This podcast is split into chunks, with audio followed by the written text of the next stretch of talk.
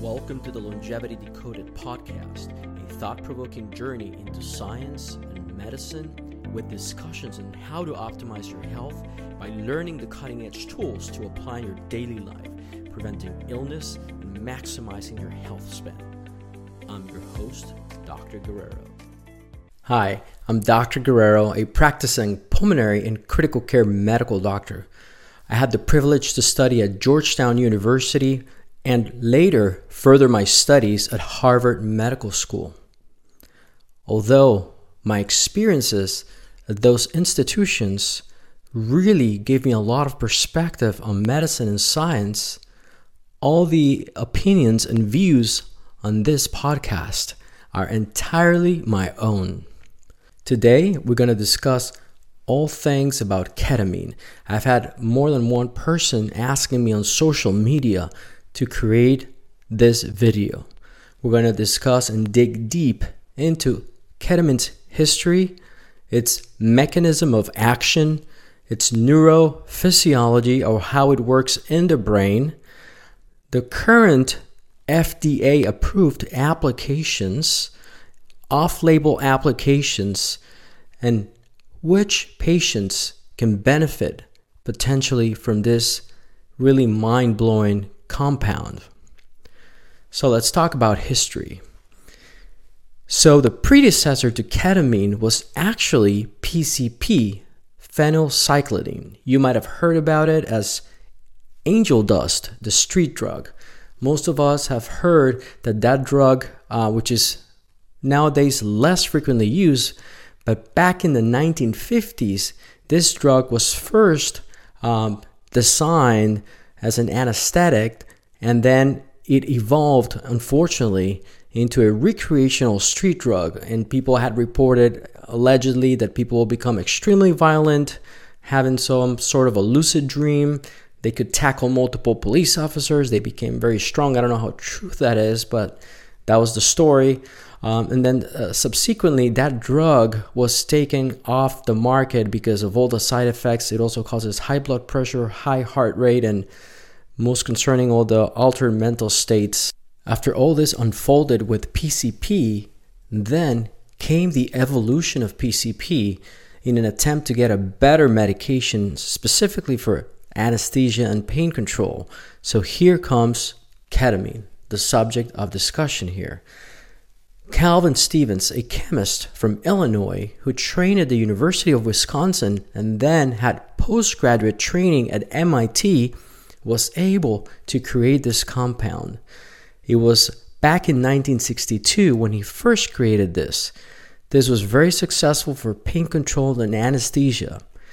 Lots of applications specifically noticed as very useful on children, where the effects on the mind in terms of altering the mind significantly at adequate doses is minimal, but alleviates pain quite successfully. Furthermore, besides the pediatric applications, this was very useful for trauma patients, and this was highly relevant during the Vietnam War.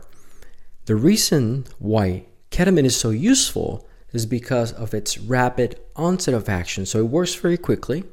It comes off very quickly as well. So you have a lot of control. And in addition to this, it does not affect the vital signs as much as your typical pain medicine or other anesthetics. For example, narcotics for a pain medicine or something like a general anesthetic like propofol, for example. As we move forward in history, in the 1970s, ketamine became more of a recreational drug. They're still using it at the hospitals and all those applications I was talking about, but people started using it in a recreational way, became abused, and some people described having hallucinations. Some people reported anecdotes of relieving their depression or anxiety. People with PTSD had improvement in their PTSD symptoms, very anecdotally.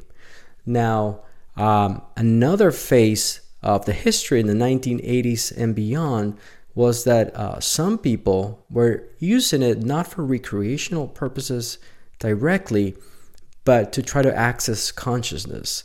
And some people described this, what they call the K-holes, where they felt they had a out-of-body experience.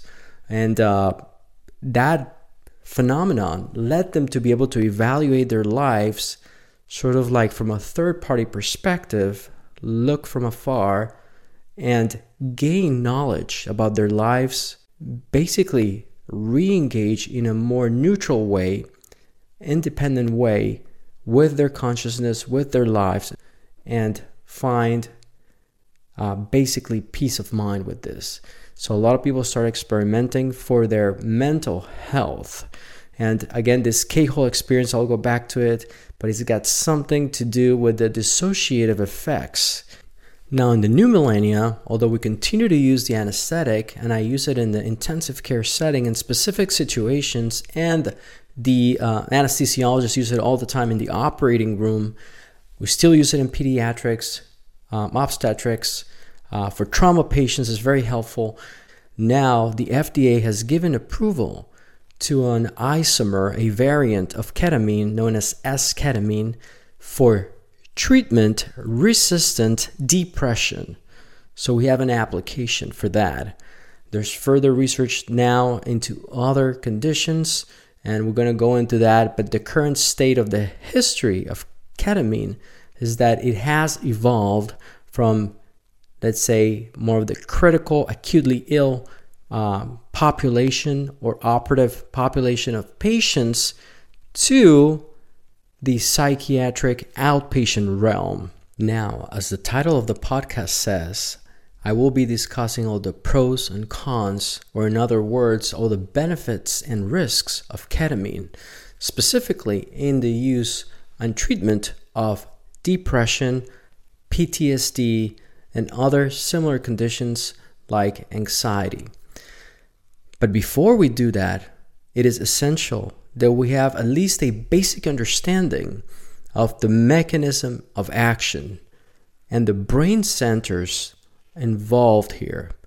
Also, we need to discuss the effects on the brain, specifically the neurophysiology or how things change with this medication or compound in your brain. The brain has multiple neurotransmitters or proteins that cause different effects, and they help communication between neurons. For example, dopamine, serotonin, norepinephrine, and more. Also, these neurotransmitters and other molecules, they need to anchor to communicate with neighboring neurons, okay? These receptors are typically on top of the cells, although that can be transmembrane or inside the cell. But typically when we talk about receptors, we're talking about something on the surface of the neuron. In this case, it could be other cell. And then there's a molecule, a substance, and in this case, ketamine. Ketamine will bind to a specific receptor in order to act. Now, we do not have ketamine receptors per se. Ketamine is an artificial compound, but we do have other receptors in the brain used for other neurotransmitters. So one neurotransmitter that I did not mention is glutamate. Glutamate is a neurotransmitter that excites the neurons. Now, glutamate binds to the receptor known as the NMDA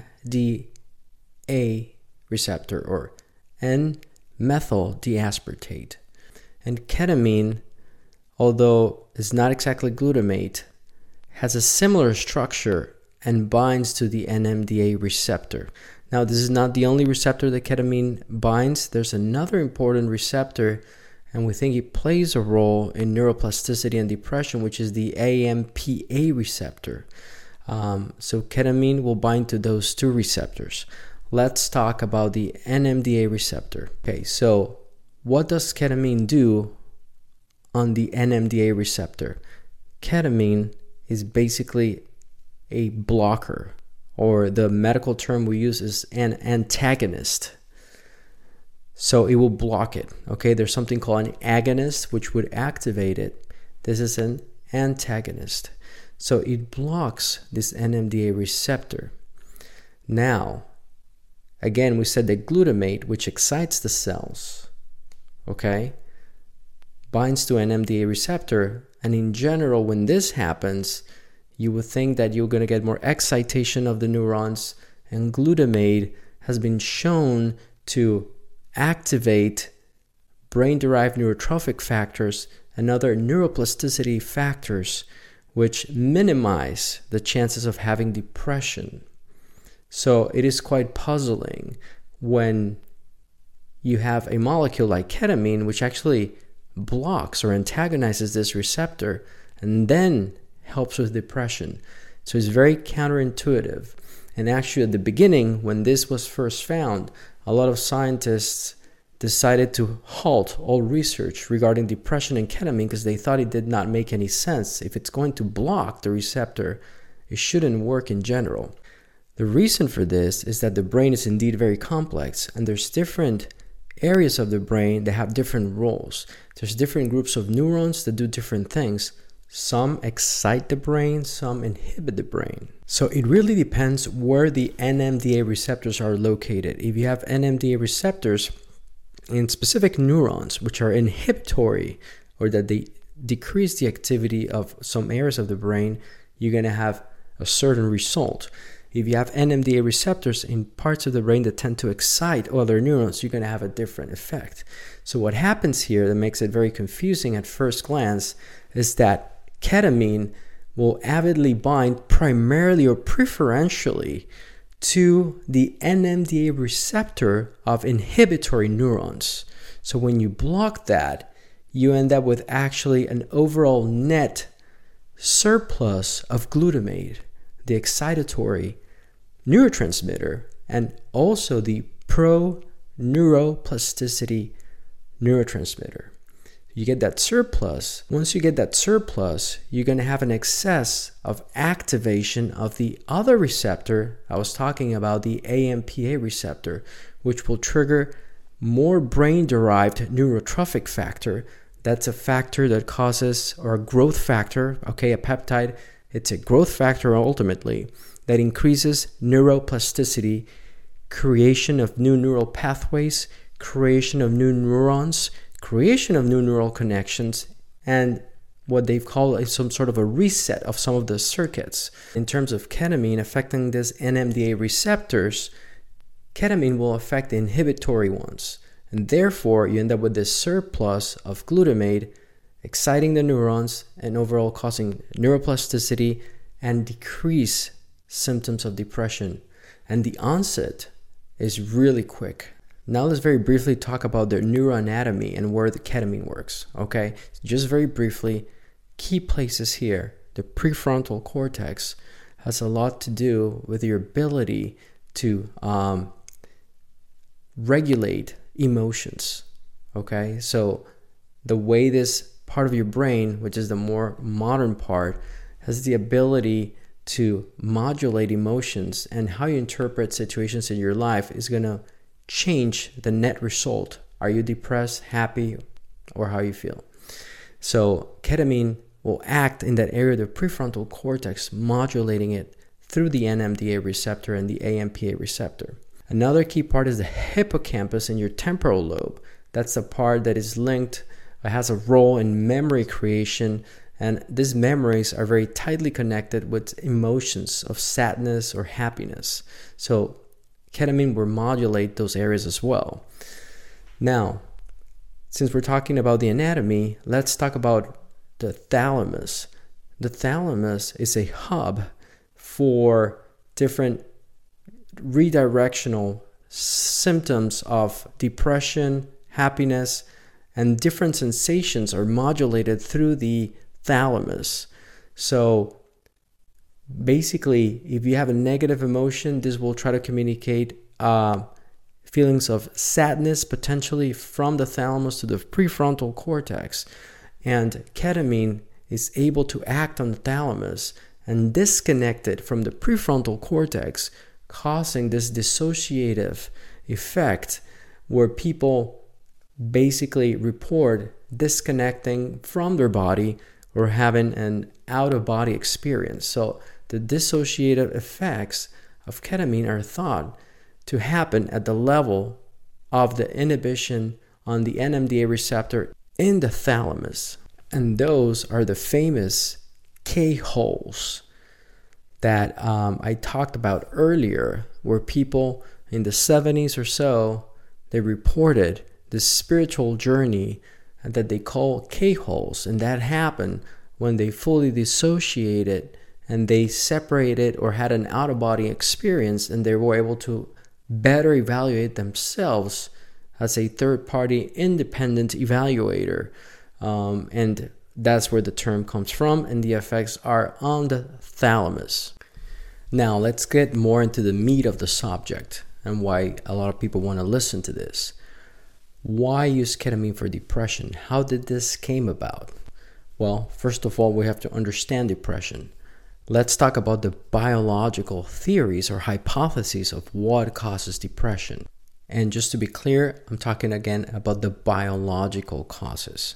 So at the level of biology, what's happening in the brain that causes depression, that'll be separate from psychological mechanisms, for example, childhood abuse or other stressful circumstances that can lead to depression later in life.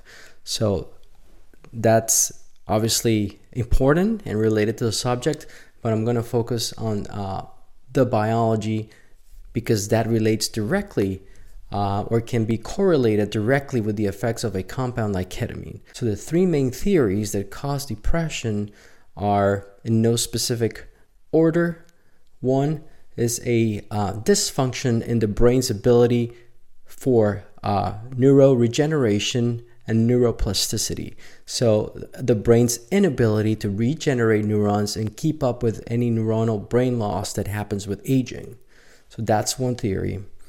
Another theory that you might have heard about potentially a little bit more than this one will be the monoamine hypothesis.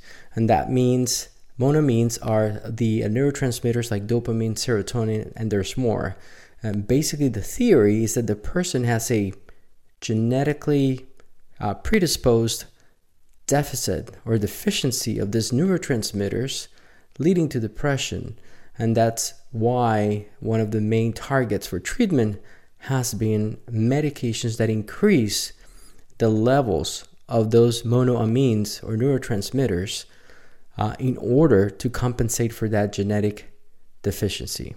And the third theory is that there's a neuroendocrine dysregulation. Your endocrine system is your hormonal system, and in this case, the neuroendocrine system will be the HPA axis, the hypothalamus, pituitary, adrenal axis, where these patients, in theory, have a mechanism that produces an exaggerated amount of cortisol, which is a stress hormone, which ultimately causes the depression. Again, those are hypotheses. The leading one is the monoamine hypothesis. So what's the relevance of this? Well, back in the 2000s, there was a big surge in the use and marketing of the SSRIs that I mentioned earlier. That's the selective serotonin, that's the monoamine serotonin, reuptake inhibitors. So basically, when the serotonin is produced by neuron number one, it goes out in the synaptic vesicle, that space between the neurons, and goes to the next neuron. Basically, a lot of that serotonin is taken back to its origin in neuron one and stored again. So these blockers will basically inhibit that reuptake. Therefore, you end up with higher levels of the neurotransmitter, in this case serotonin, in the postsynaptic vesicle or the second neuron, causing more activation. And just to make it very simple, we're talking about serotonin that has been quoted as the happiness hormone. The person will feel happier if they're taking this SSRI. Now, depression is very complex, and I alluded to some of the biological mechanisms, and there's also cognitive psychological mechanism. So depression is very complex. So you would think, and that's what they thought initially, that if you tackle that monoamine hypothesis deficit of a neurotransmitter with an SSRI, you would think you'll get an immediate relief.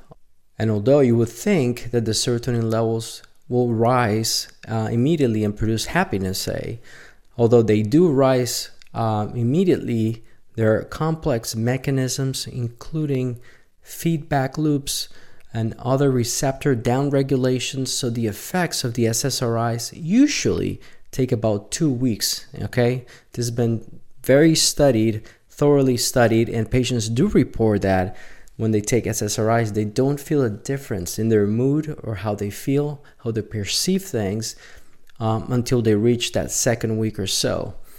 So on top of that, you would think it would work almost all the time, but it doesn't.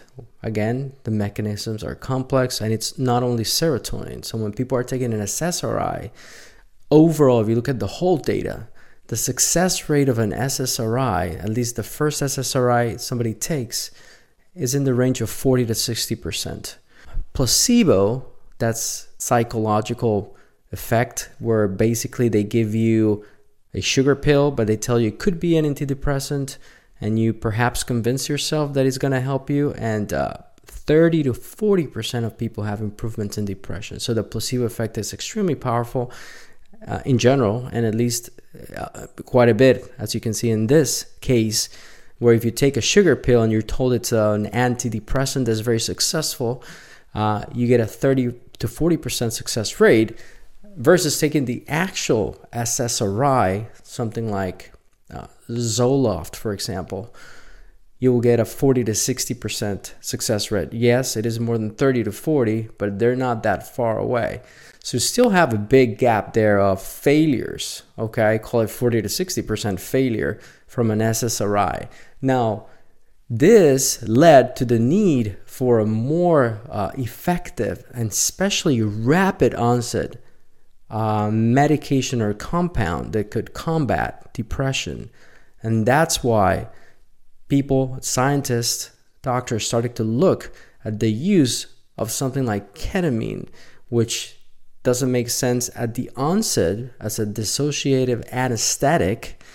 But once some of those mechanisms were clarified with the antagonism or blockage of the NMDA receptor and its effects and different centers of the brain, improving mood, then knowing how easily ketamine gets into the brain and affects those centers, and how the rapid onset of this medication is, I'm talking minutes, is so much faster than as SSRI, that's when all the energy was put towards doing clinical trials in order to prove that it works for depression. And that's when we got the big breakthrough in 2019 with a FDA approval of a nasal variant of ketamine in simple terms, again, given nasally for the treatment of depression, which was approved, again, by the FDA. The other important factor that helped ketamine come in full force into the market in around the year 2000 or so, in terms of being a potential medicine for the treatment of depression, was that these patients that were using the SSRIs for depression essentially not only didn't respond about half of the time, but also they started to have significant side effects.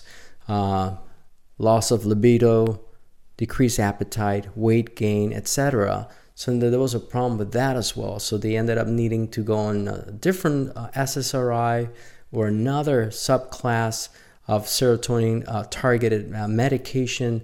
And many times after taking two of those simultaneously, they got some results, but it's still lots of side effects in general.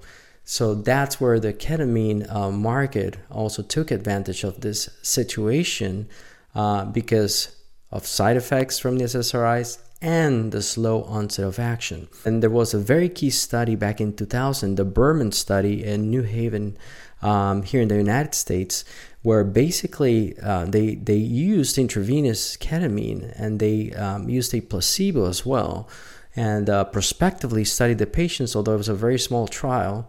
What they found in that study is that within 15 minutes or less, patients reported positive effects from the medications, an altered state of mind, and a dissociation where they were separated from their bodies, or similar descriptions, some sort of a hallucination that lasted about 2 hours, and at that point it almost completely subsided, and patients reported immediate resolution or significant improvement in their symptoms of depression, and that lasted for at least 3 days or more. So just to summarize, currently ketamine is approved for the treatment of depression, specifically for treatment-resistant depression. Now, there are other conditions where ketamine has shown promise. For example, for the treatment of bipolar disorder, obsessive compulsive disorder, OCD, for PTSD or post-traumatic stress disorder, amongst others. So ketamine has a lot of promise. It's already helping people. And if you are somebody that suffers from depression and are getting maybe a lot of side effects from the traditional antidepressants or getting no results from them, you should talk to your psychiatrist, especially somebody that has prescribed ketamine in the past, has knowledge about it, and you should ask about the potential use of ketamine in your case, especially given the benefit of the quick effects, quick relief from depression. You know, a lot of people say, well, you have depression, just wait 2 weeks and the SSRI will work. But if you've never been depressed, you might not know, but people are depressed. Just 30 minutes of being depressed is like a month of suffering. So for somebody to get relief in the same day, it is simply incredible. So I think ketamine brings a huge value and helps people with severe depression, specifically treatment-resistant depression, and can completely improve their quality of life. So again, you have to talk to your psychiatrist. I'm not recommending ketamine. I don't know your specific situation. This is more of an educational podcast. Please talk to your psychiatrist. Now, for some folks, it is really hard to get a psychiatrist, get into their office and see them. So I want to provide some value to those people who really would struggle actually physically getting an appointment with a psychiatrist. I'm not sponsored by any of these entities, but I found two companies that offer online services with licensed psychiatrists supporting this, who offer basically treatment at home, where you can have the ketamine delivered to your house with instructions on how to take the ketamine in a safe way and get treated right away. Again, I'm not sponsored by these two companies, but I found them, and I think what they're providing, as it's stated in the website, can be of value, again, for those people who struggle to even get out of the home and go get a psychiatrist, actual physical appointment. So one of the companies is called Joyous, Joyous, and that's the name of the website as well. And the other one is called Mind Bloom, as it sounds, single word, Mind Bloom. Also, that's the same name for the website. So check out both of them, see which one you like. That could be an option for those people that just simply cannot get to the office to see their psychiatrist. I would also want to recommend, if you're going to try one of those companies and take the ketamine at home, that you do not do this alone. I would say you must have somebody able and capable to help you out if you go too deep into the anesthetic territory. Now, I'm sure they're going to give you the appropriate dose and all that, but just to be on the safe side, it's best to start with somebody at home until you figure that perfect dose for you and that you're totally safe doing it alone. Now, let's talk about the different routes of administration. So if you recall the prior study I mentioned, on that study, they used intravenous a route to give the ketamine. Most studies use intramuscular, intravenous, and the doses that they're using on those studies for depression are sub-anesthetic doses. Sub-anesthetic doses means a dose lower than what you would get for anesthesia for an operation, for example. So the doses they used on that study that I quoted before was 0.5 milligrams per kilogram per dose. That is different from an anesthetic dose, will take you beyond the dissociative effect and into full-blown deep anesthesia. And those doses are usually 1 to 4.5 milligrams per kilogram for an induction, and for maintenance will range to around 1 milligram per kilogram. And that gets into more complex territory because you might have, and you will have probably, other anesthetics running at the same time. And that's something that only an anesthesiologist can talk about. I'm not trained to talk about that. But the key here is that the doses they're using are sub-anesthetic doses for depression, 0.5 milligrams per kilogram. Now, if you're going to do it at home, like I was talking previously, you're going to take it orally or in a troche form for a sublingual type of administration. The absorption from an oral or a pill that you take in, it's about 30% from an intravenous dose. So you have to take a lot more. So basically it's triple what you would get intravenously. So if you're getting, for example, I'm just giving an example to have rounded numbers. If you're getting 100 milligrams intravenously and you're going to take it orally, you should be getting about 300 milligrams orally. One thing that I want to make very clear, if you take more than what you can take in terms of your body weight, your metabolism, other medications, you can end up in anesthetic land. And at that point, there's even a risk of death. So this has to be taken with caution. You have to make sure you have an expert, typically a psychiatrist, that is trained at this, that can safely prescribe the ketamine, review all your medications, make sure there's no interactions, and that you don't have any other comorbidities.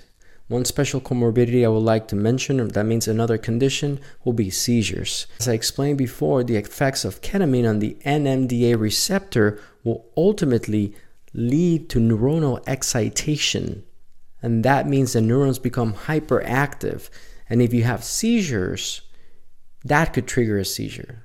So not everyone can take ketamine for depression. Not everyone is a candidate. So just be very careful with that. Now, another key thing, and we talked about this a little bit in terms of the mechanism at least, is to understand that you need to be on ketamine for several weeks to have a long-lasting effect. And the reason for that is neuroplasticity. So you have to do, like in the trials, take it multi times a week for a couple of weeks in order to give it enough time for the brain changes to happen. So that's one key thing to remember. So we went over the doses and now for how long you should be taking it, multiple weeks, and then you can stop it and you'll have ongoing control of depression.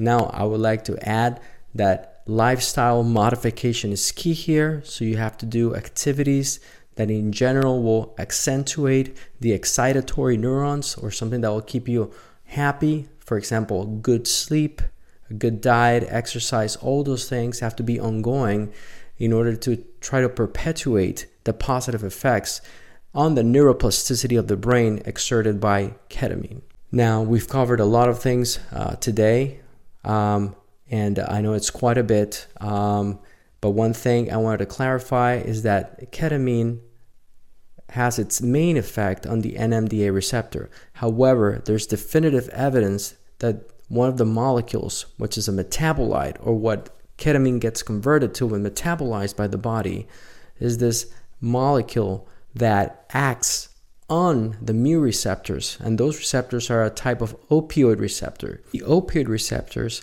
are the receptors related to the endogenous or internal endorphins. If you haven't heard about opioids, it relates to compounds like, for example, morphine, heroin, fentanyl, dilaudid, those medications. So we have those internal receptors, and somebody can take an exogenous or external opioid like fentanyl or heroin and stimulate those receptors, which cause specific changes on the body, specifically mainly pain control.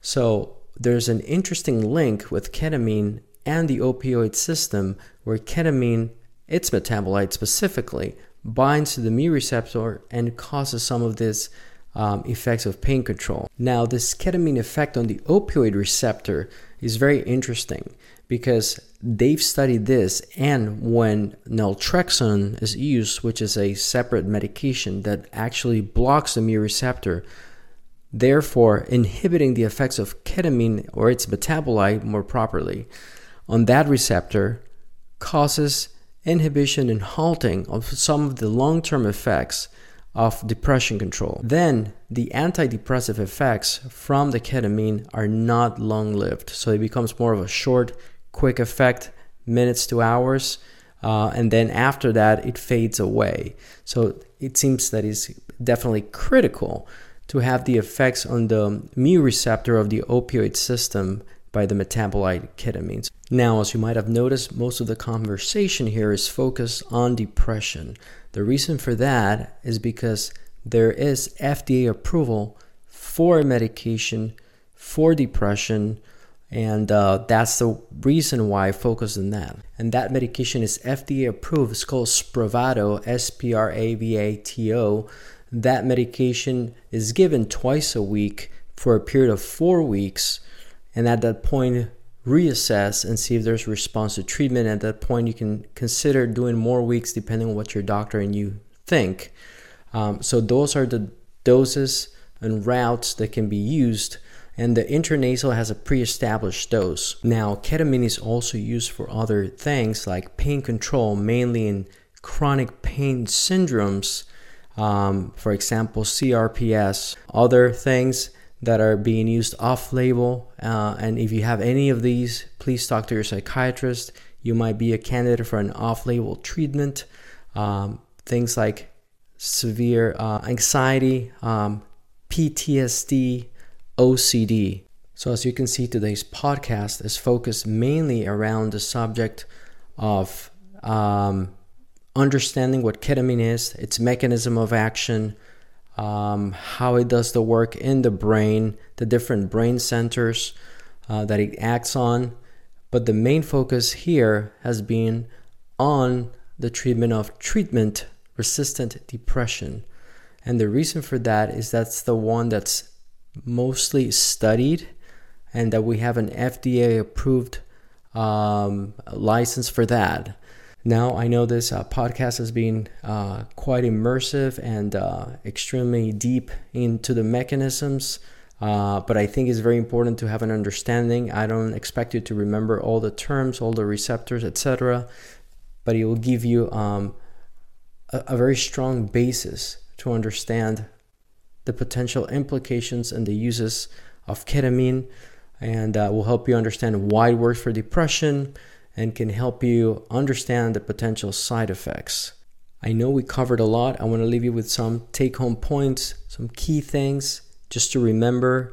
What things you should remember about this podcast will be that ketamine is closely related to PCP, is used as a dissociative anesthetic for surgeries, for trauma patients, for pediatrics, and for other populations, that has expanded its use now mainly to treatment-resistant depression. That's depression that is not responding to conventional treatments, and that has shown to be extremely successful. Also, to remember that there's some connections to the opioid system, that's your endorphin system, which contribute to the neuroplasticity or the long-term effects, which also links with the key fact that if you're gonna do ketamine, it's not a one-off. You wanna induce the neuroplasticity to have long-lasting changes in the brain, and therefore control of depression long-term. So most of these prescriptions will be usually twice a week for 4 weeks or more in order to see those results. Another key thing I want to emphasize is that along with the treatment with ketamine, you should also incorporate key lifestyle modification strategies like adequate sleep, exercise, adequate diet in order to magnify this positive effect away from depression and try to maintain the antidepressive effects.